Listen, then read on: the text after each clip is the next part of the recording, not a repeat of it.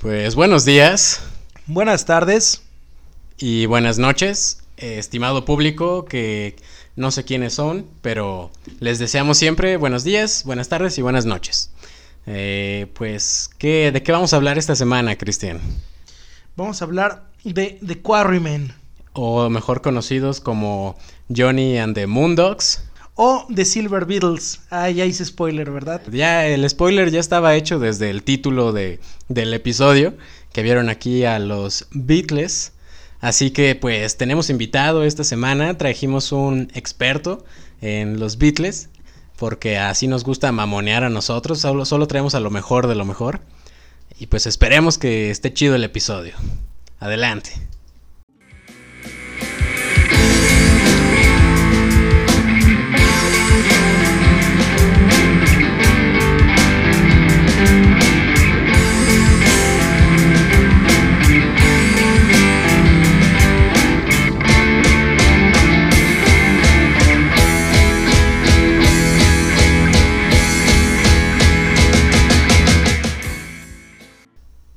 Bueno, pues entonces vamos a empezar un poquito. Como ya dijo Cristian, pues los Beatles no siempre fueron los Beatles, fueron los Beatles, mejor pronunciado, o fueron los Quarrymen, los hombres de la cantera, una agrupación que inició más o menos allá por mediados de los 50s.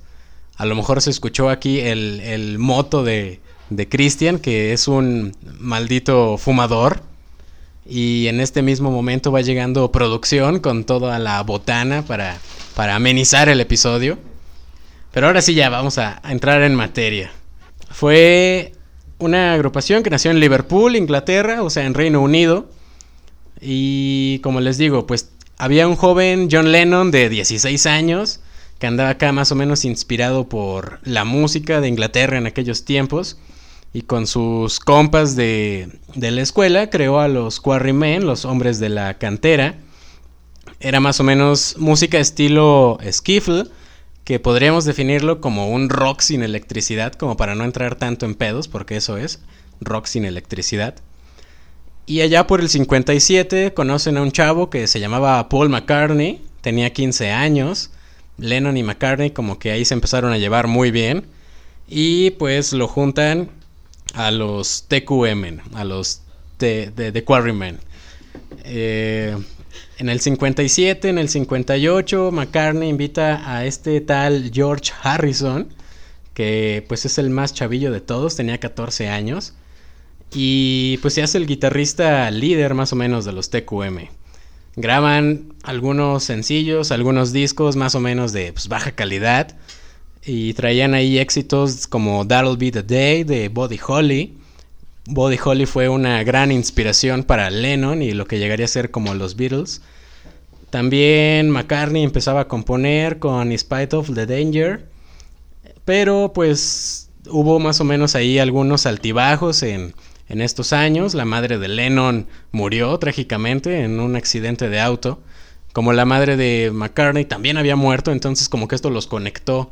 Más o menos empezaron ahí a platicar de cuáles eran sus experiencias, sus sentimientos. Posteriormente, toda esta unión pues los iba a hacer que empezaran a componer sus canciones. Pero bueno, como les digo, esto fue más o menos allá la segunda mitad de los 50s. La banda se detuvo más o menos un ratillo. Empezaron a salirse todos los demás. Ya nada más quedaban Lennon, McCartney y Harrison. Juntan a Ken Brown como otro guitarrista. O sea, hasta ahorita solo estaban funcionando 4 guitarras. Y empezaban a tocar en bares, en clubes, en cafés de allá de Liverpool. Y esa era su negocio.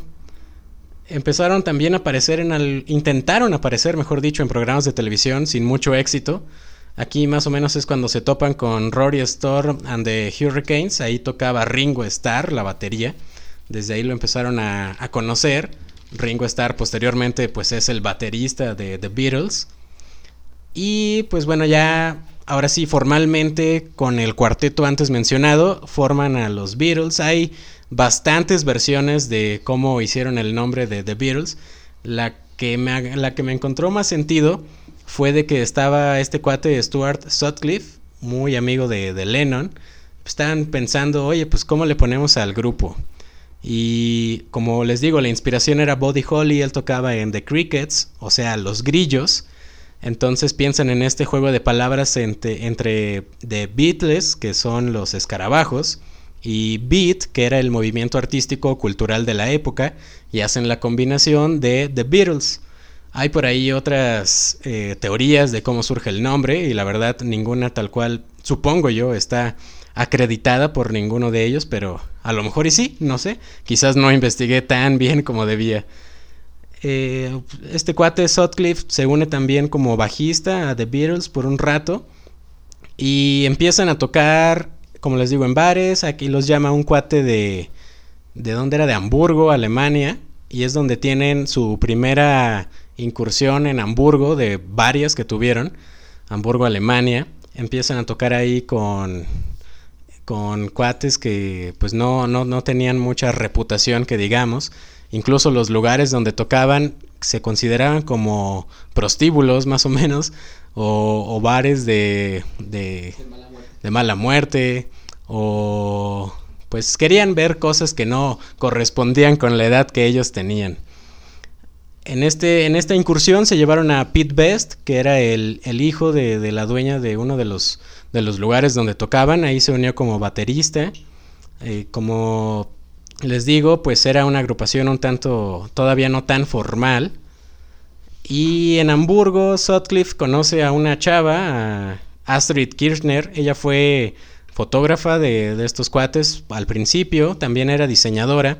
Y no sé, a lo mejor este dato no es correcto, pero tengo aquí que Astrid Kirchherr pues se juntó con Sutcliffe y ella fue quien le diseñó el corte de cabello que todos los demás Beatles copiaron, y pues es el corte de cabello popular que se hizo.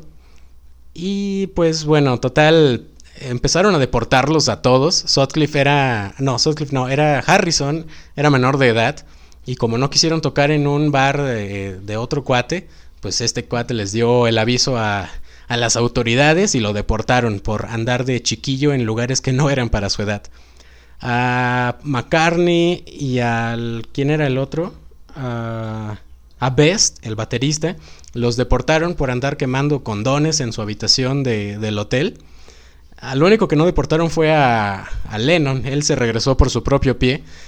Pero Cristian quiere hacer un comentario. De hecho, hay un periódico que se llama El País, que esta anécdota, dicen que a McCartney y a Best los deportaron por gamberros, usan esa palabra, ¿no? Muy, ¿cómo se llama? Hispanan, para... que realmente es, como dijiste tú, por andar de relajientos, o sea, quemar un condón, andar haciendo relajo, desmadre. Pues de hecho, estas anécdotas se basan en las primeras grabaciones que ellos tenían.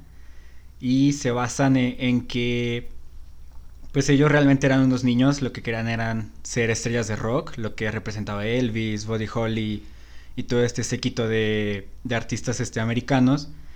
Y bueno, dentro de las aventuras que todo niño o adolescente quiere tener como músico es pues la destrucción, es el relajo, la fiesta. Entonces cuando se enteran los oficiales de Alemania, pues los deportan. Pero sí, o sea, lo que dice Cristian es correcto. En ese entonces en Alemania, pues la gamberría era como pues el descontrol que tenían los adolescentes en esa época, y pues que fuera de jóvenes de 14 y 15 años, pues era algo que políticamente pues no era aceptado. Bueno, pues acaban de escuchar por primera vez en este episodio a nuestro amigo y experto invitado que se presenta como Memo. El mero mero. Y más adelante ya escucharán más de él. Por mientras los voy a aburrir un poquito con mi voz un par de minutos más. Sutcliffe se queda en Hamburgo. Este cuate se enamoró de Astrid y se quedó por allá. Los Beatles regresan a Liverpool. Traían esta fama de ya rockstars más o menos. Como venían de Hamburgo, la gente creía que eran alemanes, así que esto ayuda en su éxito. Empiezan a tocar en más bares y principalmente en uno que es The Cavern Club, que fue como que su bar insignia, más o menos allá por el 61 fue esto. Y llaman la atención de un tal Brian Epstein, que era dueño de una tienda de discos y también escribía acerca de música. Este cuate se le gustó mucho la música de los Beatles y dijo, ¿sabes qué? Yo quiero representar a estos cuates, voy a ser su manager. Lo logró más o menos allá por el 62, consigue ser el manager de los Beatles. Él, gracias a él fue que tuvieron muchas oportunidades, por ejemplo... En el 62 me parece convence a George Martin, que era pues que era como un productor musical de Parlophone, subsidiaria de EMI Records, esta grande corporación musical, EMI Records, y empiezan a grabar sus primeros sencillos. Aquí es donde se dan cuenta que Pete Best no era la mejor opción para los Beatles. Lo reemplazan primero por Andy White, que era un baterista de estudio que graba 2 sencillos con ellos, creo, o 4, los primeros 4, 2 sencillos, y posteriormente ya Ringo Starr, que ya lo conocían, incluso había tocado con ellos en algunas ocasiones. Ya Ringo Starr ahora sí se junta como el cuarto Beatle, el último, el baterista. Ya tenemos a la formación más famosa y la que duró el resto de los años. Y bueno, pues Epstein les empieza a decir que tómenselo más formal, chavos. Tienen que vestirse de una forma un poquito más elegante, porque la neta se visten muy mal. No pueden usar jeans para tocar en los bares, no pueden estar comiendo o fumando, no pueden maldecir. Y es aquí donde empiezan a agarrar esta forma que también fue muy popular de los Beatles en sus inicios, que llevaban trajecito. Total, para no hacer el cuento más largo, los 4 sencillos que ya tenían fueron muy, muy exitosos. Esto los lleva a grabar su primer álbum de estudio, que fue Please Please Me, del 22 de marzo de 1963. Como dato interesante, lo grabaron en un solo día, en 3 sesiones de 3 horas más o menos cada una. Querían originalmente grabar en The Cavern Club, pero no se pudo. Se apresuraron mucho y dijeron, pues vámonos ya, ahí en los estudios de EMI Records. De hecho, pues la portada de este disco es una foto de los 4 Beatles asomándose en el edificio de EMI Records. ¿Qué más les puedo decir? Las canciones son 14 canciones, 7 de un lado y 7 del otro de estos discos de antes. 8 de estas fueron compuestas por Lennon y McCartney. Fue algo realmente muy, muy espectacular, que la mayoría del disco fue grabado con canciones originales de ellos. Y para hablar de este álbum, que tiene más o menos la esencia original de los Beatles, me gustaría decir que es un álbum quizás como que muy, muy de rockstar joven. Casi todas las canciones hablan de una chica y del amor, y de que la quiere sacar a bailar, o de que no fui bueno para ella y ella ya se va con otro. Está muy chavo este álbum, la neta. Aquí producción ya está llorando, pero pues no llore, producción. Ya me acordé de algo. Tenemos canciones como I Saw Her Standing There. La que más triste está de todas, yo creo, es la que se llama Misery, que cantan Lennon y McCartney. Y también hay otras canciones de autoría de otros, como Anna, Go to Him y Chains, etcétera, etcétera. No les voy a hablar de todas. La esencia, como ya les dije, es esa de un álbum muy, muy joven, muy de rockstar joven. La portada, ya les dije, pues es una foto de ellos asomándose. Querían tomarse una foto en el zoológico de Liverpool, pero la Sociedad Zoológica de Londres le dijo, no, ni madres, no vas a hacer eso.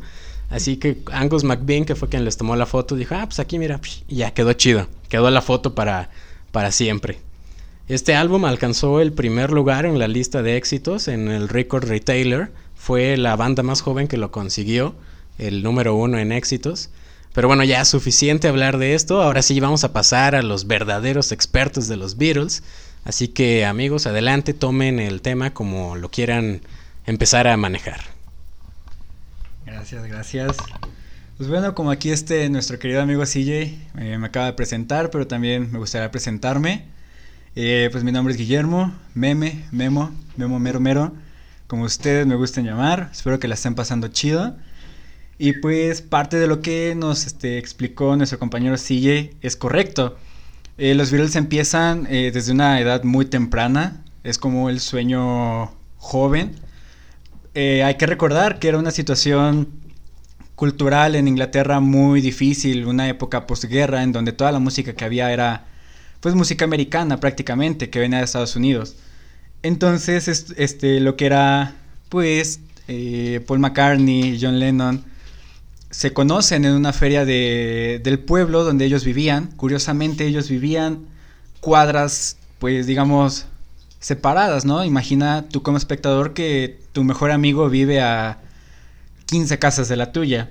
Ellos se juntan, empiezan a componer en la casa de la mamá de Lennon, empiezan a experimentar, a crear melodías, y estas melodías las llevan a diferentes bares, tomando en cuenta que sus primeras grabaciones fueron en Decca, que era una discográfica pequeñita, la cual los rechazó porque pues consideraban que esa era música pues para gente que no tenía valores o gente incivilizada, como le llamaban en ese entonces.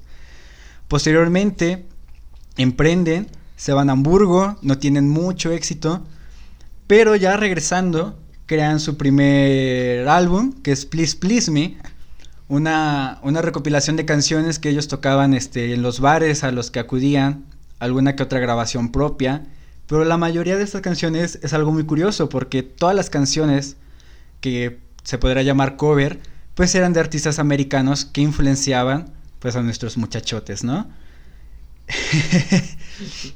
Sí, o sea, era algo muy curioso porque nadie había tenido el éxito pues tocando covers, ¿no? O sea, yo creo que es el sueño de toda banda actual crecer con covers pues de tus artistas favoritos. Eso fue a principios de los 60s. Los Decca Tapes los habían ya posicionado en los pequeños clubes en donde ellos se juntaban. La mayoría de representantes que tenían pues eran amigos de John Lennon. John Lennon curiosamente estaba muy bien posicionado, él estudiaba en una universidad de arte en Inglaterra. Y bueno, pues posterior fueron madurando, fueron buscando un poquito más de crecimiento, querían sobresalir y sobre todo querían llegar a su meta, que era pues Estados Unidos. No sé si aquí mi compita Chris quiere aportar algo. Aquí podemos ver que The Beatles empieza como hace rato antes de empezar a grabar, decías tú de la verdadera invasión británica, ¿no? Con este disco se empieza a ver que el Reino Unido tiene un grupo que está haciendo de una manera original, hasta aquí lo podemos ver así, del rock and roll, ¿no? O esta música que sí era aceptada aquí en lo que es Estados Unidos. Los Beatles empiezan a tener un trabajo estupendo. Eran canciones que tocaban en los bares, por los que mucha gente de su fanbase ya las conocía. Ya se sabían las letras antes de que saliera el disco a la venta. Sí. Y pues bueno, esto fue lo que empezó con la Beatlemanía, que sí, es un concepto muy importante que vamos a retomar más adelante. Sí, de hecho cabe resaltar que la invasión británica empezaba, este era como el nacimiento, y se le llamaba invasión británica en torno cultural y político. Pues bueno, estábamos hablando de una época en donde iban saliendo de ciertos conflictos políticos entre países, entonces era como un nombre al que llamaban tanto a la invasión, que tenía la música de Inglaterra, y pues que los jóvenes ingleses ya tenían más oportunidad de sobresalir. Después de este álbum de 1962... fueron creciendo, fueron tocando en más clubes. Lo que era su representante, ese Brian Epstein, pues sí, es cierto que les sugirió cambiar su imagen. Ellos venían de una moda llamada mod, así se les hacía llamar a estos jóvenes que comúnmente pues vestían de cuero, de pantalones un poco ajustados, camisas desfajadas, que era algo contracultura en ese entonces. De hecho, pueden buscar cómo era esa vestimenta, y es muy parecida a lo que hoy en día se ve pues en la cultura indie, ¿no? Que es como una evolución también de cómo se vestían los jóvenes de aquella sociedad. Entonces, en este álbum también se dio a cuenta cambiar al baterista, porque el baterista tenía otra perspectiva, él quería dedicarse a otros asuntos. Y porque su representante lo echó, sin más. Le dijo adiós, popó. Y pues contratan a Ringo porque él era un baterista muy dinámico, tocaba en varios clubes. Y algo curioso es que a él lo contratan porque era uno de los pocos bateristas de aquel entonces que tenía una, pues, batería propia. Él tenía sus propios tambores y pues partió para que él se quedara. Que fue una elección, yo creo, muy importante en la formación del grupo, porque él es él aporta un sonido muy diferente a lo que se iba escuchando en otros lados. De hecho, gracias a él pueden notar una diferencia muy grande en algunas canciones. Podrán buscar algunas grabaciones de Decca. Se puede buscar en el álbum de antología, que incluyen a Pete Best, y luego las versiones con Ringo Starr, y pues es otra movida, es otro riff, es otro movimiento, es otro estilo, que les aportó pues diferente, vaya, un sonido diferente, algo fresco, algo completamente nuevo, ¿no? Ya no era un solo cover, era algo que tú bien podrías escuchar y no sabías ni siquiera que era de una banda alemana o pues de cualquier otra inglesa. Después tenemos, ¿cómo se llama? Los discos posteriores que fue. Ahorita fue With the Beatles, ¿verdad? El que te aventaste. No, fue Please Please Me. Ah, ok. Ahora va With the Beatles, que ya es como que empezando con lo que podemos llamar la Beatlemanía. El 63 fue un año, bueno, desde el 62, pero en el 63 ya empezó como que a cimentarse toda esta euforia, que es muy chistoso porque es una comparación burda, pero que se puede hacer. Siempre los grupos, las boy bands, por ejemplo, tienen un fanbase de mujeres enorme que las sigue a todos lados, ¿no? Háganse los casos como One Direction, por ejemplo. Bueno, la Beatlemania era eso, pero como a 10 niveles más. Los perseguían en la calle, no los dejaban hacer nada, ni siquiera les hablaban, les gritaban. Y pues aquí empieza con el With the Beatles, que es como que ya se están dando a conocer al mundo con material que me parece que, si no es todo el disco, pues un 90% ya es compuesto totalmente por ellos, ¿no? Sí, pues este álbum en especial fue lanzado 4 meses después. O sea, en 4 meses surgió lo que se llamaba la Beatlemanía en Inglaterra, y el mercado americano se empezaba a interesar más por esta banda, porque era un éxito pues sumamente comercial. O sea, estamos hablando de una época que revolucionar la música era algo muy complicado. Entonces con este álbum en especial querían abordar lo que era el mercado americano. También hay uno que otro cover de Chuck Berry, de algunos importantes. Roll Over Beethoven, ¿verdad? Sí, esa canción en especial la cantaba Harrison. De hecho, Harrison era un fan muy, muy marcado de Chuck Berry, junto con Lennon. Entonces, esa canción, el hecho de que los Beatles la hicieran cover, pues también marcó un paso a pues, podemos superarlo, ¿no? O podemos igualar lo que es la música americana. Incluso la portada también significó un parteaguas, porque era algo nunca antes visto. Por lo general, en las portadas, pues siempre se notaba a los músicos felices, o en algún lugar donde se demostraba pues su poderío artístico. Y en este caso, la portada está tomada por John Coltrane, y pues es muy curioso porque la portada se hizo en el pasillo de un hotel. Tomó alrededor de 1 hora tomarla. Y pues son los 4 Beatles en una posición seria. Y esto la discográfica no lo quería, porque notaba algo que no cuadraba. Entonces, pues ahí había como algunos conflictos comerciales, pero al final se logró. Y es una portada sumamente icónica. Se ha visto en muchas películas, en muchas series, hay muchos clichés sobre ello. Creo que la más marcada culturalmente, que es una de mis favoritas, es la de los borbotones en Los Simpson, cuando Homero pues trata como de hacer su vida como si fueran los Beatles, ¿no? Ese episodio es una joyita, sinceramente es mi favorito. Pero este álbum en especial no marca como un paso evolutivo en su música, sino como en su popularidad. De hecho, hay muchas impresiones de este álbum de diferentes tipos. Está la versión inglesa, la americana, la canadiense, la alemana. Entonces cada una tiene lo suyo, pero en especial la inglesa, pues es la más conocida, y creo que es un álbum muy, muy bello. O sea, tiene covers, creo que tiene alrededor de 3 covers nada más, pero esos covers son definitivos. Creo que la de Hold Me Tight es una canción sumamente hermosa, que todavía sigue marcando como esa parte infantil, soñadora de amor. De hecho, de este disco también la de I Wanna Be Your Man, hasta donde yo tengo entendido, es una canción que compusieron Lennon y McCartney, que se la regalaron a nada más nada menos que a los Rolling Stones, ¿no? A Mick Jagger. Sí. De hecho, esa canción es muy simpática porque en los conciertos, cuando cantaba Ringo, la gente se volvía loquísima. Porque el ritmo que él llevaba y el carisma que él tenía al cantarla era muy notorio. Entonces era un tremendo hitazo.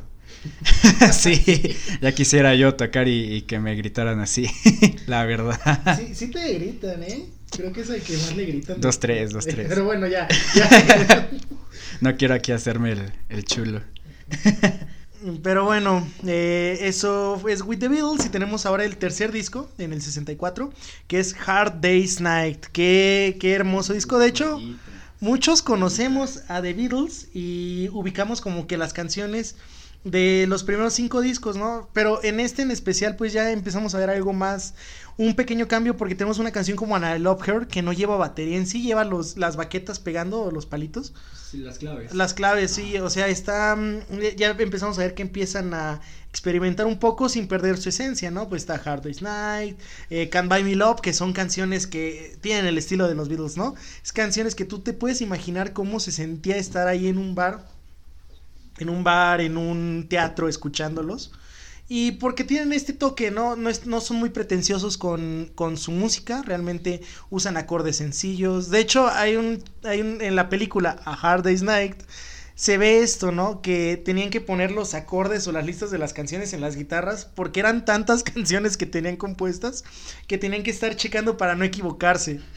Sí, de hecho, ahorita que lo comentas, pues este álbum sale de Brian Epstein, que quería narrar lo que era la vida con los Beatles, ¿no? O sea, era más que un documental, como cómo es vivir con ellos, cómo es su vida, cómo es su estilo.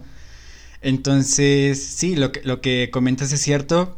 De hecho, si pueden buscar por internet las guitarras de John y George, ellos tenían en cintillas los acordes, lo que seguía como el orden estructural de la canción, para no perderse, porque era tan importante para ellos como tocarlo bien, como diferenciar lo que estaban tocando. Incluso hay una escena en la película donde están grabando un video, donde los, digamos, presionan para grabarlo, y pues se ve claramente que ahí están como diciendo, pues es como no lo mismo, pero sí hay que diferenciar las cosas. Yo creo que recomendaría esa película porque es prácticamente como una comedia. La quisieron hacer comedia, pero analizándola desde la perspectiva de cómo ellos vivían, pues sí se nota mucho el estado de la viralmanía en cómo se desarrollaban ellos como, pues más como personas que como músicos, ¿no? Y yo creo que este es el álbum más, digámoslo, característico en esta época, porque aquí se presenta el primer cambio en su música, que es, ya no eran tan jóvenes en materia de composición, sino querían hacerlo más, de una manera más profesional, pero a la edad de, ¿qué? ¿17 años? Sí, ya, estamos hablando de que, me parece que Lennon, que era el más grande para esta época, tenía nada más ni nada menos que 23 años. O sea, imagínate, tú y yo ya vamos a cumplir 23 y... Ya apenas acaba de terminar la carrera, mano. No, ellos ya estaban viviendo el sueño a los 23, sí. Pero... El sueño de muchos ellos lo cumplieron a los 15 y uno aquí cotorreándola. Pero sí, también cabe resaltar que este es el primer álbum en donde se muestra material completamente original por Lennon y McCartney. Sí. Es el primero en el que no hay covers, en el que no hay, digamos, como una influencia en base a otras canciones, sino meramente son ellos, es su composición, es su estructura, y fue lo que hizo que también este álbum tuviera una relevancia muy importante, porque pues ya la gente, digamos, quería algo fresco, quería algo nuevo. Venían del sencillo de I Wanna Hold Your Hand, entonces... Esta canción fue un hitazo y dijeron, oye, pues necesitamos más, ¿no? Necesitamos algo original, algo fresco, algo nuevo. Y pues esta fue el parteaguas para que ellos pues se consolidaran como, pues como compositores. Creo que aquí Harrison y Ringo solo quedaron como, pues ahora sí como músicos. Todo es meramente acreditado a Lennon y McCartney. Entonces también se define como que la parte creativa de la banda pues eran ellos dos, ¿no? Que en este momento, en el año de 1964, pues era algo tranquilo, algo disfrutable, pero pues posteriormente veremos cómo este dúo pues fue haciendo chispa, ¿no? Sí, y este mismo año sacan su cuarto disco, Beatles for Sale. De hecho es muy común que saquen dos discos por año, a excepción del 66-68, pero por año sacaban dos discos. Y aquí viene Beatles for Sale, que es una portada, pues están en un bosque. Aquí tenemos que regresan a hacer un cover a un ídolo de ellos, que es Rock and Roll Music, a Chuck Berry de nuevo. Y sí, no, aquí empezamos a ver que ya están, ¿cómo se llama? Dándose a conocer en, básicamente ya son conocidos en América, ya los están escuchando en otras partes del mundo, ¿no? Y vuelven a las chavas locas con canciones como Everybody's Trying to Be My Baby, que pues es una muestra de eso, ¿no? Cómo pasaron de ser de unos chavos que estaban tocando en un bar de Liverpool a gente que están idolizando sin conocer, ¿no? Es lo que ellos más les sorprendió a lo mejor en este punto, de que había gente que no los conocía y los amaba, los adoraba. Sí, pues ellos tenían un contrato muy, muy marcado y de hecho muy demandante, que era 2 álbumes por año. Entonces la presión que ellos sentían pues era bárbara, ¿no? Yo creo que a lo mejor esa presión diario nosotros la sentimos pues con trabajos que tenemos día a día o con la escuela o etcétera, pero pues ellos la tenían meramente con la música. Entonces en este álbum, de hecho en la portada, como mencionas, está en un bosque, pero se puede notar como unos rostros pues ya algo cansados, algo... pues no aburridos, pero sí fastidiados, ¿no? De ser el centro de atención. Pero pues ellos siguen haciendo música. Y algo muy, muy bonito de este álbum es que es completamente diferente a los anteriores, porque aquí ya empiezan a tener influencias del poderosísimo Bob Dylan, por el folk, por el rock, también por el country. De hecho la de I'm a Loser es una canción claramente country. Y todas las demás pues sí tienen arreglados esta parte acústica muy, muy bella. Yo en lo personal, cuando me preguntan como, oye, ¿y cómo empiezo a escuchar a esta banda o qué me recomiendas? Yo creo que este sería un disco clave porque es muy suave, es muy bello. Aquí incluso John Lennon empieza a meter lo que son las letras autobiográficas. O sea, él deja ya a un lado como la parte sentimentalista, pues digamos esta parte del amor, de lo que será y lo que fue, a meterse más como en su vida, a hablar más de pues de lo que él sentía, de lo que él pensaba. Entonces aquí se da un inicio de esa parte muy bonita en la que ellos empiezan ya a madurar como personas y pues el tema del amor ya no es algo como de qué hablar, o sea, ellos ya quieren hablar de otras cosas. Y hay una canción de este álbum muy, muy especial para mí, que fue la primera que me presentó mi papá de ellos, que es I Follow the Sun, que es meramente acústica, es la voz de McCartney, y la letra ya ni siquiera habla de amor, es simplemente algo más de superación, algo de carisma, también como para ser empáticos con ellos, de que ellos toman esta posición de también soy humano, también quiero disfrutar mi vida. Y pues también es un cambio radical, algo que a mí en lo personal me sorprende que en 4 meses evoluciones de una manera muy, muy espontánea, ¿no? O sea, algo que la gente no esperaba. No, y pues esto fue el segundo y último álbum por ese año. Y pues ahora vamos, ahorita que hablaste de la presión, el siguiente álbum, Help, es Help con un signo de admiración. Este álbum ya están no hartos, pero pues ya la fama empieza a cobrar ahí como que su precio. Help es como que están gritándole al mundo eso. John Lennon le está diciendo que, de hecho, en el video está en una bici, ¿no? Y mucha gente interpreta de que lo de la bici y que no dejan de pedalearla todo el video es una metáfora de eso, ¿verdad? Ellos no descansaban. seguían pedaleando y seguían pedaleando y no descansaba nada. Realmente pues este disco podemos ver cómo el contrato que tenían ya les empieza a pasar ahí como que la deuda. Empiezan su gira por Estados Unidos, ¿no? Que es donde se da un concierto muy importante para la historia de la música, que es el Shea Stadium. Sí, de hecho en ese video el único que está sonriendo es Ringo, porque sí, pues es como el más...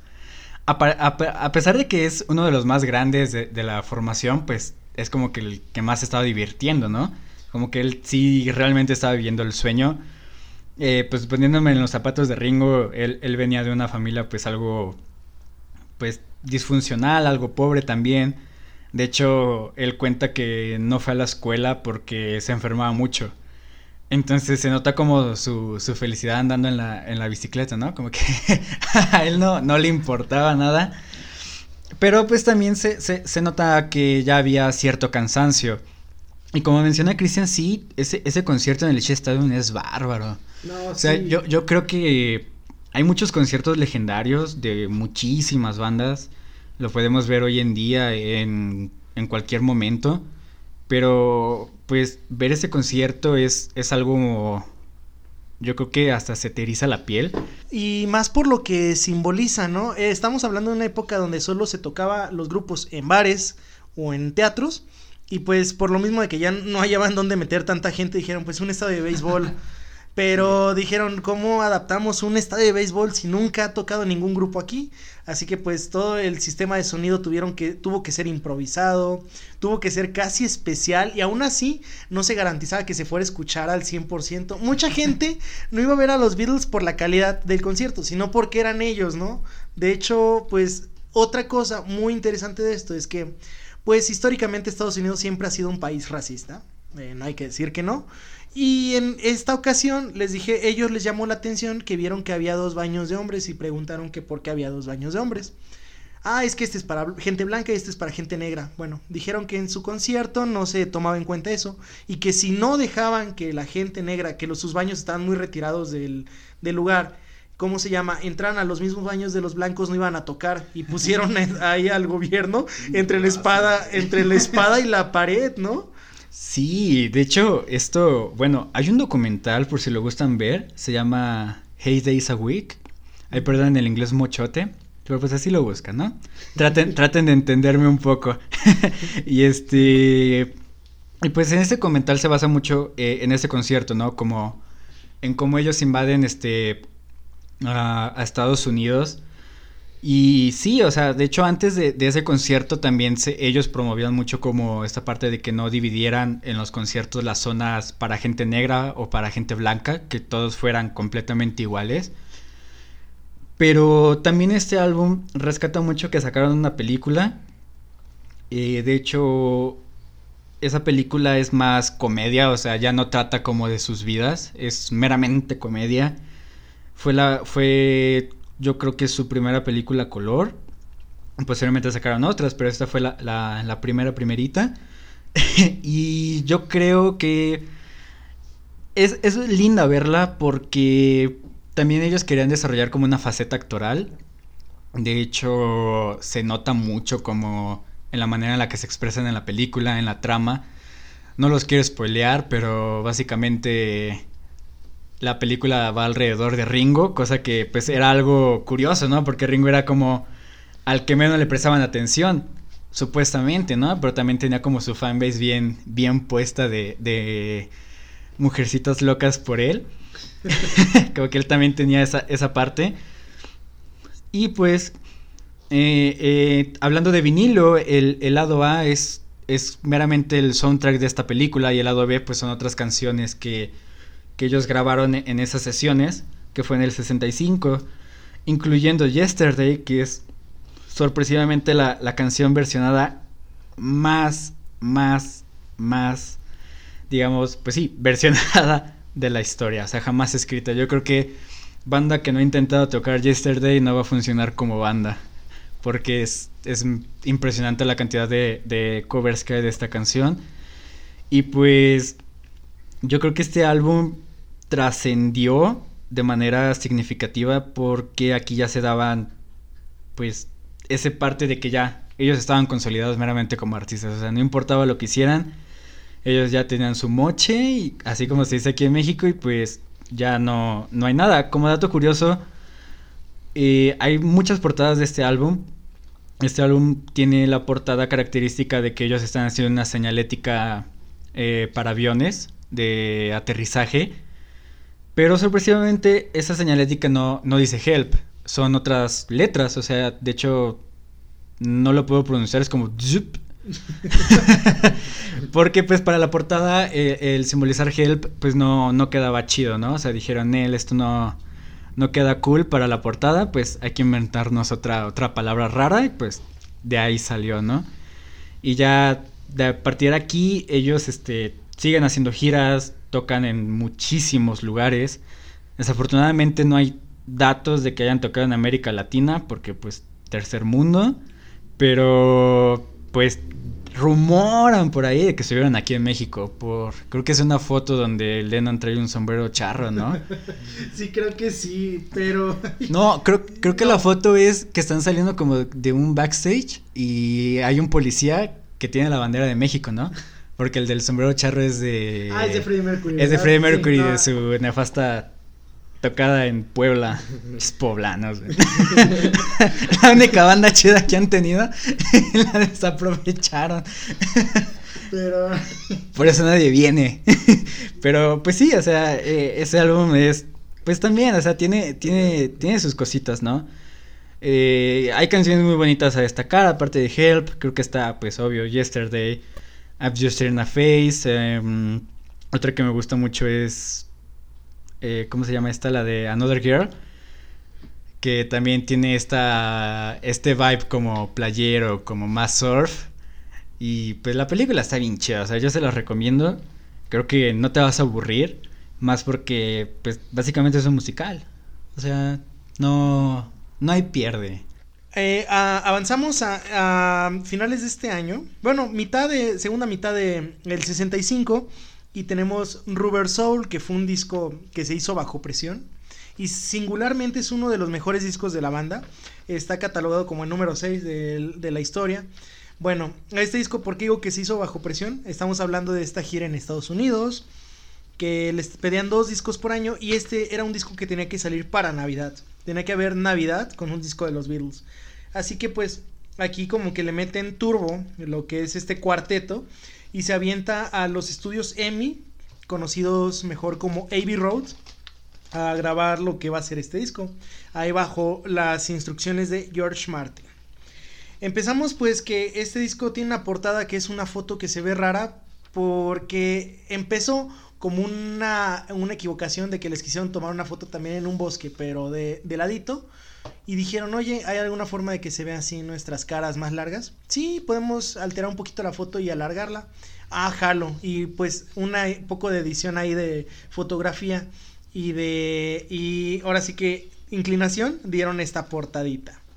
Pero bueno, este disco pues es particularmente porque hay una maduración muy cañona. Eso que dijiste de que maduraron en unos 4 meses, se notó aquí muy cañón, porque aquí estamos viendo que tienen influencias de Dylan, tienen influencias de The Birds, al meter el folk como roca central de lo que va a ser el disco.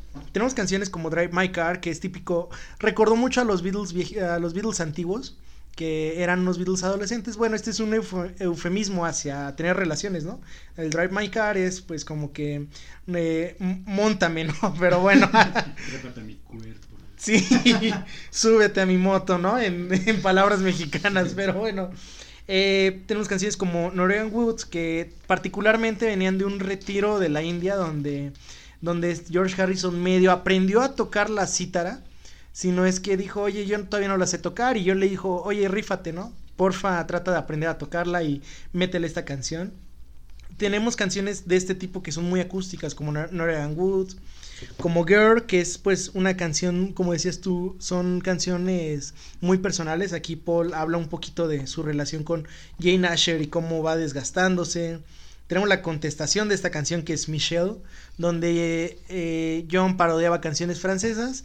y John dijo, tenemos que tener algo en francés, contrataron una maestra de francés que les enseñara a pronunciar, y metieron, que dato curioso, The Atoms, un grupo francés, tiene una versión totalmente en francés de esta canción. Pero bueno, tenemos canciones como In My Life, If I Need Someone, pues What Goes On, Think For Yourself, The World, que son canciones muy bonitas de los Beatles, o Nowhere Man, que esta particularmente es de mis favoritas del disco, porque aquí como que John habla un poquito de él, pero desde este punto de vista de que no se siente que pertenece a ningún lugar porque se la pasa moviéndose.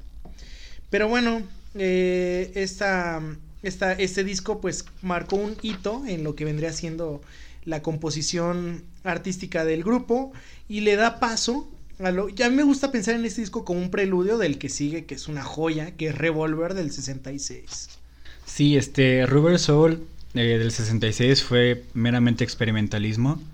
Pues estamos hablando de que ellos ya iban a retiros espirituales para encontrarse. Pues ellos ya estaban muy desgastados, o sea, ahora sí que pues, estamos chavos, ¿no? A la edad de 20 años. Y ellos querían sentirse más acorde a su edad. Acuden a estas sesiones donde Harrison pues descubre el sitar. Es un instrumento, me parece, de la India. Ajá. Entonces pues a él le llama mucho la atención, ¿no? Porque, bueno, quiero querer en mi mente, como que dijo, ay, güey, una guitarra grandota. Uh-huh. Pues con sonidos como que bien locos, ¿no? Entonces... pues sí, la empiezan como a meter en canciones de alguna manera como, pues no tan marcadas, pero sí rítmicas. De hecho, en la canción que menciona Cristian, pues el intro de esta canción es algo muy bonito. También la canción de Rubber Soul que yo rescataría es In My Life, que tiene un solo de piano barroco bellísimo a cargo de George Martin, que era su instrumentalista. Y aquí también empiezan a meter un poco lo que es la orquestación, pero pues digamos que en seco, ¿no? O sea, apenas estaban como descubriendo, ¿no? Lo que era esto. Y como menciona Cristian, al mismo año sacan Revolver, que es un álbum que desde el vamos, pues es meramente LSD, es pues es algo meramente psicodélico. Aquí ya se presenciaba mucho este movimiento hippie, que era en los 60s, a mediados de los 60s, y pues su popularidad ya estaba muy alta, estaba en los cielos, los conciertos ya no se escuchaban. De hecho, hay historias contadas por los mismos integrantes donde ellos no se escuchaban, llegaban a tocar lo que fuera y la gente igual gritaba y se emocionaba. Y pues John Lennon se negó a dar más conciertos. El último concierto, me parece, que dieron fue en ese año. Y dijeron, Nel, ya no queremos dar conciertos, ya nos fastidiamos, ya no queremos hacer eso. Se dedicaron meramente al estudio. Y pues Revolver es, digamos, el significado de eso. En la portada es una ilustración a cargo de Klaus Burman. Él era un dibujante. Y la neta, la portada está bien chida, me la quiero tatuar, pero mi mamá no me deja. Pero pues básicamente... la idea de Revolver era una película, la cual fue rechazada por completo por los integrantes. Ellos querían dedicarse meramente a la musicalización, ¿no? Al estudio. Y pues digamos que 3 de los Beatles ya estaban dentro del mundo de las drogas, chavos, no lo hagan. Pero pues fue el LSD, a lo cual pues Paul McCartney se negó. Pero pues ya a la mera hora pues le entró, ¿no? Y todo este álbum, desde su inicio, desde su final, desde la canción Tomorrow Never Knows, pues se nota, ¿no? Este cambio psicodélico muy, muy, muy marcado, la verdad. También está influenciado totalmente en la cultura de la India, gracias a George Harrison. Él siguió tocando el sitar. A mí me gusta marcar este álbum como el álbum completamente de George Harrison. Es un álbum en el que sus canciones se notan, en el que él entra como en vigor, como un instrumentalista perfeccionista también, el cual tiene la habilidad de componer. Hay canciones rescatables también, como Eleanor Rigby, que curiosamente se compone por un juego de cuerdas, pero la historia que hay detrás de esta canción es muy bonita. Les dejo de tarea que la investiguen, que la escuchen. pues para que se den una idea de lo que significaba, ¿no? Del entorno en el que ellos estaban viviendo. Y este álbum en lo especial ya marca un antes y un después de la banda. Ya dejan de ser los chicos buenos del rock and roll a convertirse meramente en los músicos que ellos querían ser realmente. Dejan atrás como esta visión de queremos ser actores, queremos ser rockstars. Y pues se abre el espacio para el álbum del Sargento Pimienta. Ay no, este disco de en el 67... es un disco conceptual de su inicio a su fin. De hecho, este disco es muy bonito. Si tienen la oportunidad de escucharlo en Spotify, pongan ahí de que se tenga un fade out como de 5 segundos. Porque todas las canciones se conectan, ¿no? De hecho, si las escuchas por separado, te puedes sacar de onda que empiezan y terminan muy de trancazo. Porque pues le están dando pie a la siguiente. Sí, está bárbaro. Miren, yo les voy a decir de mi perspectiva. Este es un disco que tú tienes que escuchar solo, en tu habitación, mientras estás acostado y nadie te interrumpa. ¿Por qué les digo esto?, se preguntarán.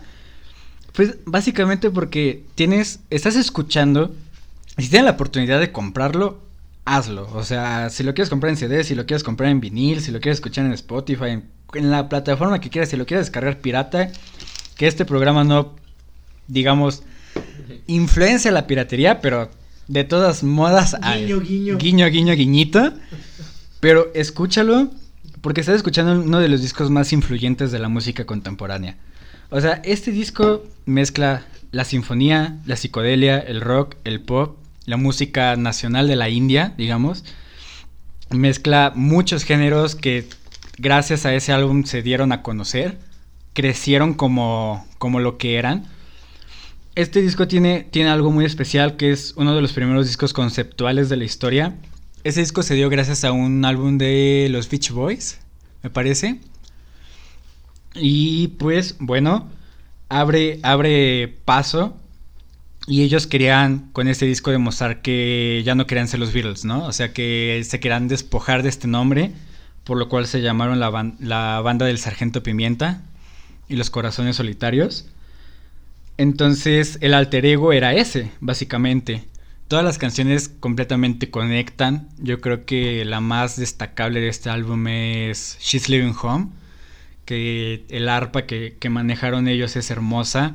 De hecho tiene el récord del álbum con más instrumentos grabados en la historia, grabados de manera humana. O sea, no hay un sintetizador, no hay una computadora. Bueno, pues, obvio, en ese entonces no existían. Pero... en la canción de In The Life se nota bastante ese potencial orquestal y musical que ellos tenían. Es un álbum completamente diferente a lo que ellos manejaban. Incluso la discográfica pensó que iba a ser el álbum con menos ventas de la historia, pero no resultó ser así. O sea, resultó ser el más complejo, el más famoso, el más virtuoso, con el que ellos se consolidaron. Incluso la Rolling Stone maneja este álbum como el más importante y el mejor álbum de toda la historia de la música contemporánea. Actualmente no sé a quién se lo dieron, pero si se lo dieron a alguien más, pues están bien güeyes, la neta, porque este álbum es otra onda. No hay palabras, yo creo, para describirlo, pero sí, o sea, yo creo que este fue una puerta nueva a descubrir. Impulsó mucho también a los Rolling Stones. De hecho, en la portada, que es también enigmática, pues dan la bienvenida a ellos, ¿no? O sea, que ellos también estaban por ese rumbo, que eran dos bandas que iban a la par, que por lo general siempre se les mostraba como competencia, pero pues eran bien cuates. O sea, yo creo que hasta eso se la cotorreaban con esos comentarios de la prensa. Incluso, creo, hay un rumor de que Mick Jagger estuvo ahí, pero lo desconozco, no estuve ahí. Me hubiese encantado estar ahí. No, y lo que dices pues tiene mucha relevancia, porque de aquí en adelante los personajes de los Beatles de traje desaparecieron y aparecieron estos Beatles de pelo largo, estos Beatles hippies, y nos da pie a Magical Mystery Tour, que es un disco, pues está muy bonito porque es un disco como que muy rosa en su sonido, es un disco muy... muy, muy alegre. De hecho, tiene sus altibajos. Por ejemplo, tiene canciones alegres como Penny Lane, que te cuentan una historia. Tiene canciones como Strawberry Fields Forever, que es una canción muy pues podremos decir psicodélica, y que pues este disco básicamente nos cuenta historias. Penny Lane y Strawberry Fields son lugares de ahí de Inglaterra, ¿no? Aquí tenemos canciones como I Am The Warlords, que es una de las canciones más complejas de los Beatles, que aquí ya no les interesaba como que la gente les entendiera. Ellos ya sabían la fama que tenían y simplemente dijeron, pues vamos a colgarnos de eso, vamos a componer lo que nosotros queremos, y ya, se pusieron a dar lo mejor de ellos. All You Need Is Love, aquí de hecho, aquí sí está registrado que Mick Jagger y Keith Richards grabaron coros para esta canción. Es una canción que hay un punto en el que no se distingue qué es lo que está pasando, es un relajo. Una orquesta simultáneamente grabó con ellos, y pues sí, básicamente este disco como que marcó ese hiatus de que dijeron, ya no hay vuelta atrás, vamos a seguir haciendo lo que estamos haciendo. Y pues, no sé, yo creo que de este álbum rescato la de I Am The Warlords, es mi canción favorita. Sí, de hecho, hay una historia de esta rola que, pues, cada párrafo es un viaje ácido de Lennon, ¿no? O sea, si hay gente que quiere buscarle el sentido común a esa letra, nunca lo va a encontrar. O sea, yo creo que solo Lennon sabe por qué diantres escribió eso. También esta película tiene una película... no fue muy bien recibida porque era la primera producida por ellos, la primera escrita por ellos. Entonces pues eran ideas conceptuales muy marcadas. De hecho por ahí en Amazon pues pueden encontrar el camioncito en miniatura como colección, ahí por si quieren, ahí por si gustan. Uh-huh. Pero sí, o sea, este álbum básicamente es el soundtrack de esa película. Pero las canciones que menciona Cristian sí son muy rescatables. Yo creo que para aquellas personas que hacen cosas malas, guiño, guiño, guiño, pues sí es un álbum que te vuela la chompa, ¿no? O sea, directamente estás arriba y abajo. También Hello Goodbye, yo creo que es una canción que rescataría, que es lo único que dice. Pero fue un reto que le dieron a McCartney, aquí ya se notaba su competitividad como compositor. Y pues era algo muy bonito, es una canción muy alegre, es un álbum muy carismático, incluso hasta se podrá decir que infantil, por la manera en la que ellos manejan la instrumentalización, pero pues yo creo que está chido, o sea, dejando a un lado como todos estos viajes acidotes y la experimentación es algo disfrutable. Ahí sí también tienen oportunidad de conseguirlo, pues verán que tiene un libro con la historia de la película, con ilustraciones, con fotografías. The Fool on the Hill también es una canción que rescataría. De hecho, es de mis favoritos. Creo que fue el primero que conseguí en CD. No es cierto, es el segundo. Ahorita les cuento del primero, pero todavía no llego a ese. Pero yo también se lo recomendaría bastante. Pero bueno... Terminando este año del 67 vamos al 68, hace rato mencioné que solo 2 años tuvieron 2 discos, uno fue el 66 con Revolver y el otro es este año, el 68, el White Album. Este es un como que inside joke o un chiste local, porque realmente este disco está en redes como The Beatles, así lo encuentras. De hecho ahí así y cuando le dije de que Memo quería hablar del White Album... Quería aventarme una hora del White Album y no me dejaron. Me dijo CJ, oye, ¿cuál es ese? Y yo le digo, pues mira, checa y ya se lo mandé. Está como The Beatles, pero me parece que es un inside joke. Yo no sabía que se llamaba The Beatles, siempre lo he conocido como el White Album. Y también porque ahí Metallica hizo parodia, ¿no? El Black Album, pero bueno. El Black Album de Metallica. Ahí invítenme a hablar de Metallica, también me sé esa historia. Será otro día. Pero bueno, pues si quieres, échate nada más tú este disco, ¿no? No, hombre, pues, ¿qué les cuento, amiguitos? O sea, este disco no fue el primero que escuché, pero yo creo que fue el primero que me llamó la atención. Porque pues aquí ya se nota mucho lo que es las diferencias creativas, ¿no? Bueno, cuando la primera vez que lo escuché yo solo escuchaba música, como muchos cambios, muchos géneros, diferentes alternativas que si quieres escuchar, o sea, si te quieres sentir feliz, hay ciertas canciones, si te quieres escuchar algo que te haga sentir muy triste, pues hay otras canciones. Este álbum, lo que tiene especial... históricamente es que es el primer álbum doble de la historia. Eso fue algo que nunca antes se había visto. Eran 2 discos de vinil por ambos lados, porque era una cantidad inmensa de canciones, ¿no? Todas estas canciones se hicieron en un viaje a la India con Maharishi, que fue un timador, pues que al principio sonaba algo chido, ¿no? Como los viajes espirituales y estas ondas, pero pues pasando el tiempo se dieron cuenta que nada, pura merma, o sea, la verdad nunca les hizo mucho bien personalmente, pero musicalmente fue una bestialidad lo que hicieron. Aquí se nota mucho lo que es la diferencia de Lennon y McCartney. Es un álbum completamente separatista de lo que son los Beatles. Hubo muchos pleitos al grabarlos. De hecho, Ringo Starr se separó de ellos momentáneamente. Paul McCartney llegó a grabar dos canciones, las primeras dos, que es Back in the USSR, que tiene muchas influencias de Chuck Berry, y Dear Prudence, que era una amiga que fue a los retiros espirituales. Pero da la impresión de que ese es un álbum completamente diferente a todo lo que se había escuchado. McCartney ya tenía un perfeccionismo muy marcado, lo que fastidiaba bastante a los productores, a sus compañeros de banda. John Lennon introducía a Yoko Ono casi como si fuese un miembro. De ahí la broma de que Yoko separó a los Beatles, pero pues era, digamos, como su mano derecha, ¿no? Pues la llevaba a los ensayos, ¿no? Sí, de hecho las... y cuando llevan a la novia... Ah, sentí la pedrada, banda. La sentí en mi corazoncito. Nada más fueron 2 veces. Síguele. Pues sí, o sea, Yoko Ono ya estaba en las sesiones de grabación y pues básicamente le decía a John Lennon qué grabar, qué no grabar. Se involucraba mucho, lo cual fastidiaba demasiado a los demás. Pero es un álbum hermoso. Yo creo que canciones que rescataría de aquí es todas. O sea, yo creo que no hay una en especial que pueda recomendarles. Yo creo que también es un álbum que deben de escuchar de pies a cabeza. Hay una actualmente sacaron una edición aniversario en 2018 que ya la titularon por fin Los Beatles, no como el disco blanco. Y hay unas grabaciones que se llaman las SR Demo, que son grabaciones que se hicieron en la casa de George Harrison. ¿Las has escuchado?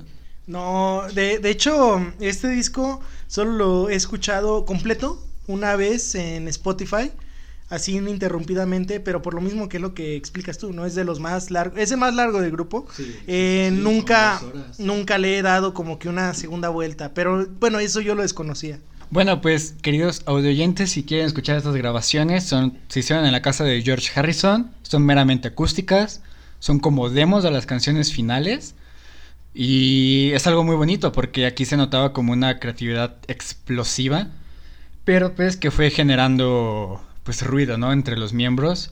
También la canción más feliz del mundo, Obladi Oblada, se encuentra en este álbum. Y... bueno, me podría pasar una hora, como les dije hace rato, hablando de este álbum, pero pasemos al famosísimo Yellow Submarine.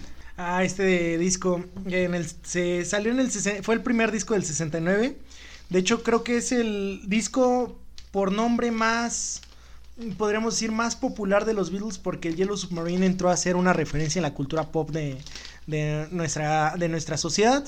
Y pues aquí tenemos que los Beatles ya básicamente no se interesaban tanto en grabar con instrumentos, sí, pero ya usaban recursos como músicos de sesión, usaban otras cosas que generan sonidos. Aquí empiezan a experimentar, por ejemplo, Yellow Submarine tiene sonidos de herramientas, de martillos, de tuercas.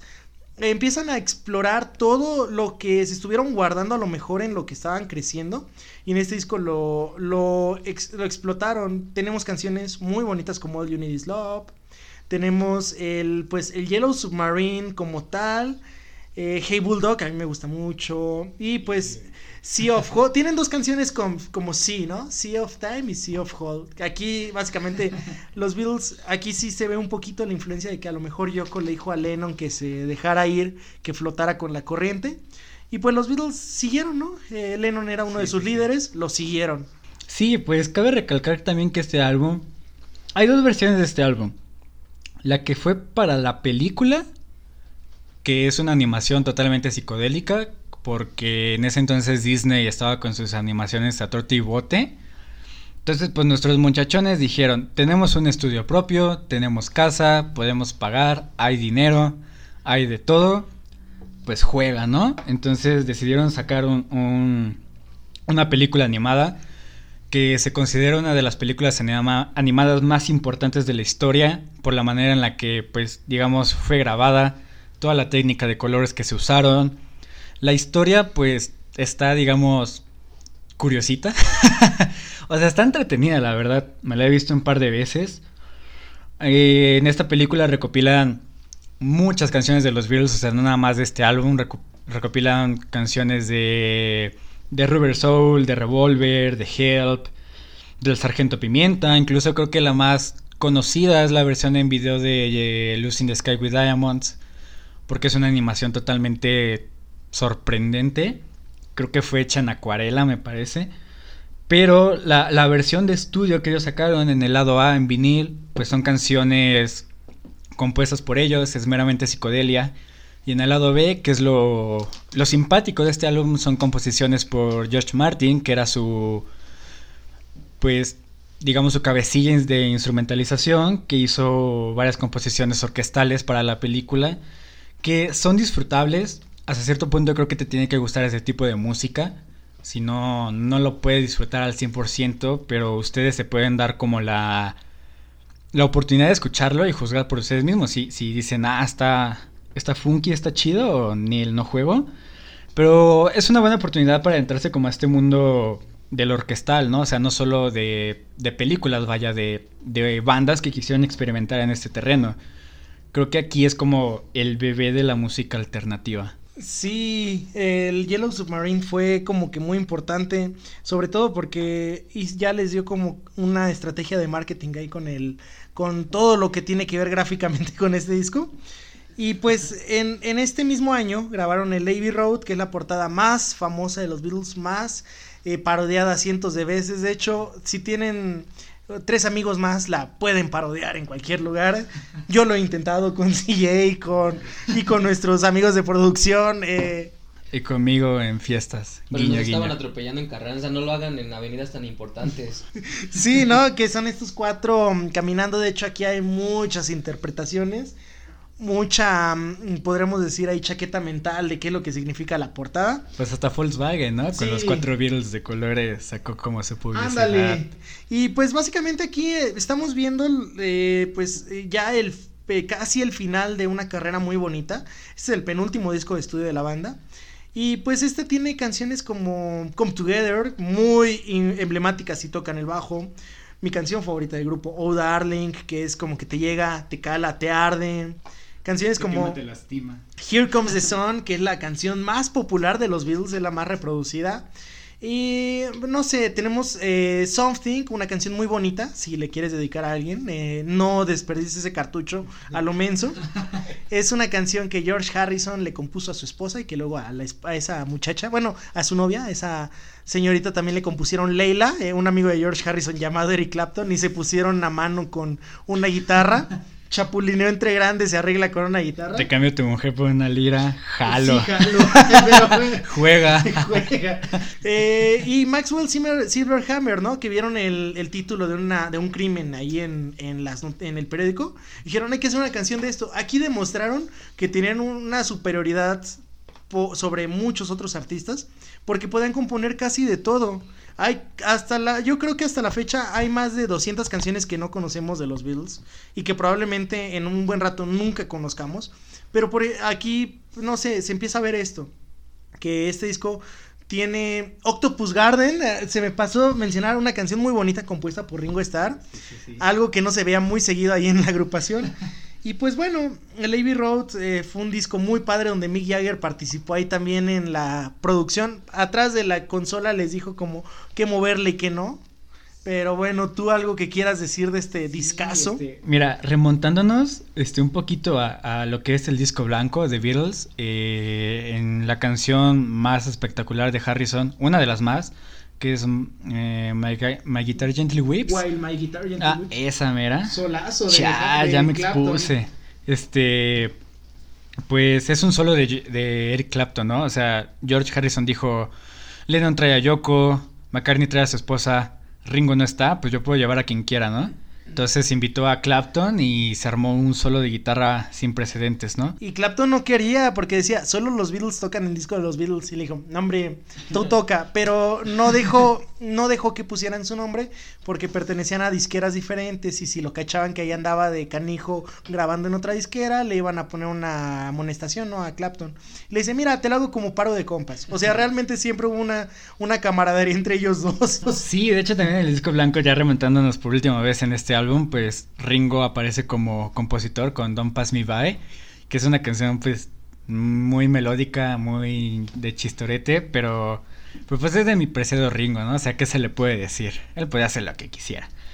Y pues sí, ya hablando un poquito de Abbey Road, este álbum fue una idea de McCartney por recuperar lo que era lo que fue de los Beatles en años pasados, como a raíz de 64 y 66.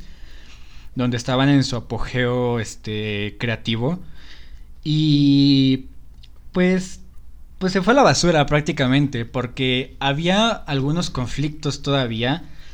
Aquí hay una historia bien divertida, que es que, bueno, no tan divertida, porque Yoko Ono y John Lennon tenían una ligera adicción a las drogas, me parece, a los opioides y a la heroína. Entonces, pues la mayoría del tiempo Yoko se la pasaba dormida. De hecho, en las grabaciones John Lennon exigió que se le otorgara una cama a Yoko Ono para que mimiera un ratito. Y eso abrió puerta a que volvieran a hacer los Beatles, ¿no? Entonces, en el lado B del disco de vinil hay un medley que son una serie de canciones juntas después de, me parece, I Want You de John Lennon, que todas estas canciones son una tras otra sin interrupciones, o sea, te las puedes aventar y ni siquiera te vas a dar cuenta de que ya cambió la canción.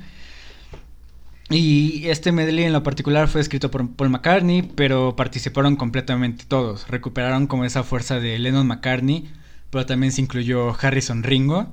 De hecho, en este álbum tiene el precedente del primer y único solo de Ringo Starr como baterista, porque pues a él no le gustaba mucho hacer solos de batería. En la canción de The End pues se aprecia, ¿no? Como toda esta mezcla de músicos, ¿no? O sea, como que cada uno hizo su solo. O sea, McCartney hizo un solo de guitarra, Lennon hizo uno, Harrison hizo otro, Ringo tuvo su solo de guitarra, y este era el adiós. Ya era como un hay unos vidrios de la banda, ¿no? Este disco se dio por el proyecto fallido de Get Back, que era también un intento de Paul McCartney por pues recuperar, ¿no?, lo que en algún momento fueron los Beatles. Pero pues tras discusiones, tras problemas con la empresa que ellos tenían, que es Apple Corps, con la disquera, con los integrantes, incluso con las parejas que ellos tenían, pues digamos se fue disolviendo este proyecto, que creo este año lo van a estrenar.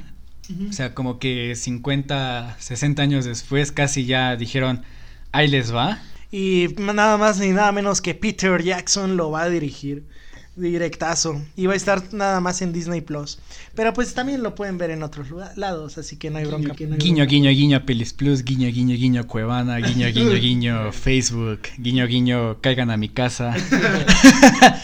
Porque claramente lo voy a conseguir. Y básicamente, pues esto pues ya nos da pie al último álbum de estudio, al último álbum que grabaron los cuatro Beatles juntos y vivos, que es el Let It Be, nada más nada menos que Let It Be. Ahorita que mencionaste Get Back, pues básicamente la última canción del disco, ¿no? Como que ahí también estaban mandando un mensaje. Sí. Porque John Lennon no estaba muy de acuerdo, de hecho no canta más que en los coros de esta canción. Es como que un reclamo que le hacen los... Dicen, Jojo was a man who think it was a loner. Pero ahí le hacen como que burla a Yoko, ¿no? O sea, sí, le tuvieron que cambiar y todo. John Lennon nada más toca la guitarra, se avienta un solo, un riff bonito. Pero pues Let It Be no es solo eso. Let It Be también es Let It Be, como quien dice. Sí. Es Across the Universe, una de las mejores canciones de la historia. Como tenemos rolitas muy, muy, muy cooles en este disco. One After 909, mucha gente no la ubica, pero yo les recomendaría escuchar a los Beatles en sus últimos años de vida como grupo. Es muy interesante y esta canción lo demuestra, porque nos dan a pues entender que es otro tipo, no es el mismo grupo de muchachos que grabó Please Please Me o I Want to Hold Your Hand. Aquí ya son señores, ya estamos hablando de que son dones llegándole a los 30s, que pues básicamente ya vivieron la vida de rockstar y dijeron, a lo mejor seguimos en la música, pero pues ya estuvo bueno, ¿no? Sí, pues ya en Let It Be, de hecho fue grabado antes que Abbey Road, pero se publicó ya después. Pues este álbum ya es un final, por así decirlo, digámoslo, en cuanto a grabaciones o publicaciones de la banda de estudio, porque pues Let It Be fue un álbum que denota mucho como ese carisma personal que ellos sentían.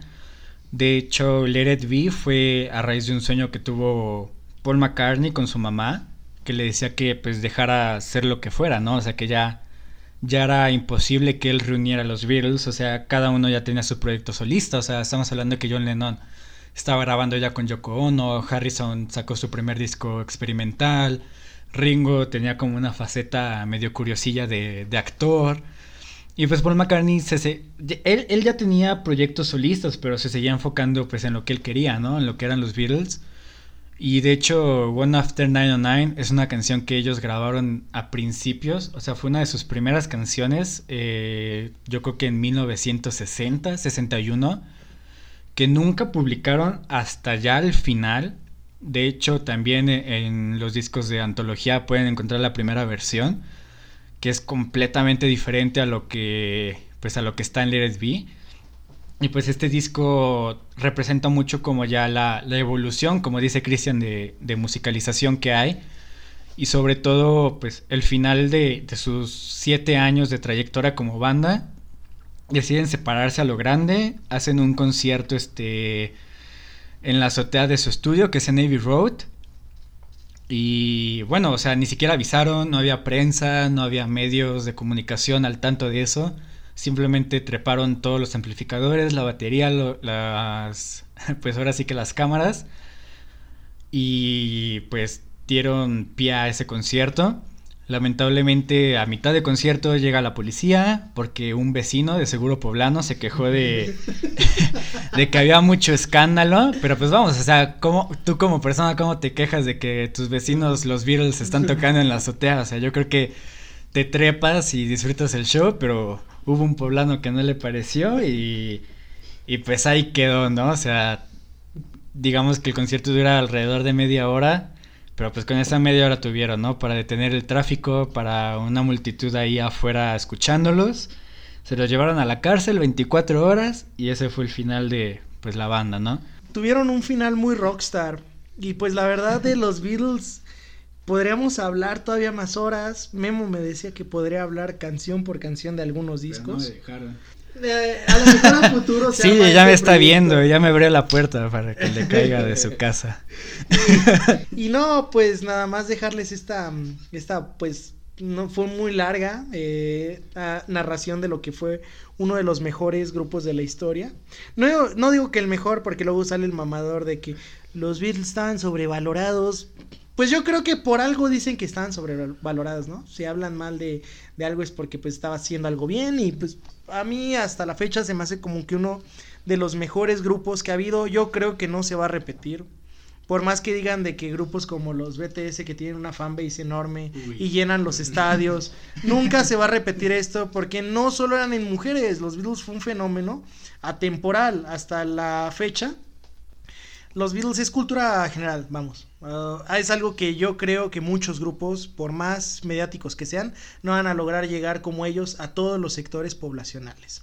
Sí, yo creo que referente a eso que comentas de que son sobrevalorados, pues bueno, tú como oyente, pues de seguro tienes una banda favorita. No dudes que sus influencias son los Beatles, te gusten o no. O sea, yo creo que muchos músicos de cualquier edad tienen cierta influencia en ellos. De manera directa, de manera indirecta. Hay mucho más por hablar de ellos. O sea, sacaron discos posteriores a Past Masters, que eran recopilaciones de sencillos, donde viene Hey Jude, que también es una canción muy importante para ellos. Vienen canciones que jamás sacaron a la luz en el disco blanco, como Los Paranoias, que se quedaron ahí, ¿no? O sea, quién sabe cuántas canciones de ellos nunca llegaron a escucharse. Pero pues sí, o sea, yo creo que personalmente, pues sí, le comentaba a Cristian así, y aquí a producción, que pues es mi banda favorita por el mero hecho de que en 7 años han hecho lo que unos en 20 no han podido, ¿no? Y en otros en 6 proyectos en los que están, tampoco han lucido. Entonces, entonces, pues, ahí pedradillas. Entonces, pues sí, si ustedes gustan, como, pues, que ya escucharon todo lo que estoy aquí parlincheando, investigar más sobre ellos, pues los invito. O sea, yo creo que darles una oportunidad, sea en la etapa en la que ellos estuvieron como músicos, es algo muy chido, incluso en sus trabajos posteriores, pero yo creo que ya de eso hablaremos después si Jay me acepta otra vez. Pero bueno, escúchenlo mucho para que me acepte otra vez. Ya para terminar aquí, Memo, con tu brillante participación, que te voy a poner así complicado. ¿Cuáles son tus 3 canciones favoritas? 3. Ah, 3. Por eso. Mira, siempre que me preguntan eso, me agarro a hablar otra hora, carnal. Entonces, porque soy muy decidioso y porque no tengo como un favoritismo hacia ciertas canciones. Hay algunas que escucho más que otras. Yo creo que sería, no te las voy a dar en orden, yo creo que sería A Day in the Life, Rocky's Raccoon, y yo creo que... Chale...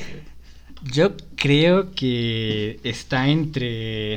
Es que no sé, carnal, o sea, no te puedo decir 3 nada más. Pero yo creo que la dejaría en Eleanor Rigby. O sea, yo creo que esas 3 serían importantes para mí, pero también en otro día me puedes agarrar y te puedo decir Twist and Shout. Te puedo decir I Follow the Sun, porque fue la que me presentó mi jefe y que fue como la primera que escuché de ellos. Y Lucy in the Sky with Diamonds. Yo creo que son 6 para mí. Vaya. O sea, no tengo como... Si me preguntas incluso hasta 10, no te las sabría decir. Y bueno, tú, CJ, ¿cuáles pensarías que son tus 3? Ah, sí, si quieres no en orden. O bueno, si tú tienes el orden, ¿cuáles dirías que serían? Bueno, pues aquí otra vez hablando yo. La verdad, primero quisiera decirle muchas gracias a Memo porque... La verdad se nota que tiene este amor por los Beatles muy, muy, muy grande. Precisamente por eso acepté que lo invitaras, porque dije, no, pues si le gustan los Beatles es porque va a hablar muy chido de ellos. Porque ya tenía rato presionándolos, pero no me querían invitar. La agenda no nos dejaba. Los tuve que agarrar acá en un estado medio mareadón para que me dijeran el sí. Sí, creo que fue el viernes pasado más o menos cuando te dije que sí. Pero no, en serio, muchas gracias, Memo. Respondiendo a tu pregunta, Cristian, la verdad, sí soy fan de los Beatles, pero ahorita no te podría decir quizás un top 3. Del álbum que hablé al principio de Please Please Me, yo creo que es mi favorito y por eso quise hablar de él al principio. Así que te podría decir que en general cualquier canción de Please Please Me me gusta mucho porque, aunque son canciones como de jóvenes enamorados... Creo, y a lo mejor ya me estoy debrayando mucho, que siguen una secuencia de alguna historia muy en general. Y Misery, que es la más triste de todas ellas, podría ser una de mis canciones favoritas de los Beatles.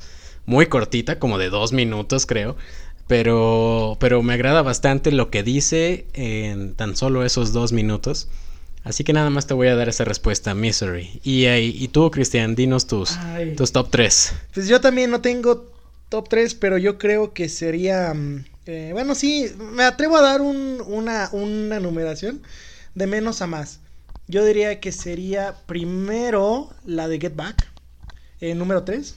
En número 2, Norwegian Wood. Y en número... No es cierto, no, está entre Norwegian Wood y Girl. Ahí esas dos como que se dan un tiro.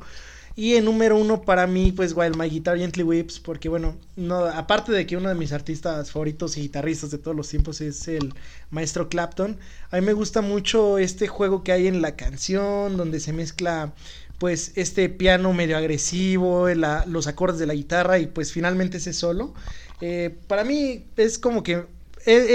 dije que Oh Darling que es mi canción favorita, pero no la pongo aquí. Porque sí ha significado a lo mejor algo para mí, Oh Darling. Una vez Tan así que la quiero mucho la canción, pero pues quiero más otras personas. Me salí de un bar a la mitad de esa canción para dejar a una persona en su carro. Pero bueno, debemos acordar de eso. Pero bueno, yo creo que son esas tres. Y pues bueno, ese fue el episodio de hoy. Muy largo, perdón. Sí, valía la pena hablar tanto de los Beatles. Y ya nada más para ir despidiendo esto, un minuto más, vamos a pedirle a Memo que pues diga algún último comentario, si quiere decir algo, si quiere despedirse del público bonito que nos escucha. Promocionate tus redes sociales, tu OnlyFans si quieres. Ahorita les doy mi OnlyFans. No, pues de antemano muchas gracias por invitarme, yo creo que desde el año pasado, por ahí de octubre, yo creo incluso antes, cuando Cristian me comentó que iniciaba su podcast, pues yo ya me veía aquí, ¿no? O sea, yo creo que es muy chido como pláticas que tengo con amigos como Cristian, como CJ, como aquí producción, que podemos tener un día normal, pues compartirlas con ustedes también es algo muy, muy chido. O sea, igual lo que les comentaba antes, si les simpatiza como las chifladas que contamos o que yo les comento, pues gracias por escucharnos. Y pues nada, síganme en Facebook como Guillermo Novoselic, en Instagram como GHHMDFK. Y pues nada, muchas gracias. Gracias por todo este tiempo aquí que compartimos, ¿no? Y aguanten los Beatles, loco. Bueno, los esperamos la próxima semana en Ya Lo Sabías. Pero te platico.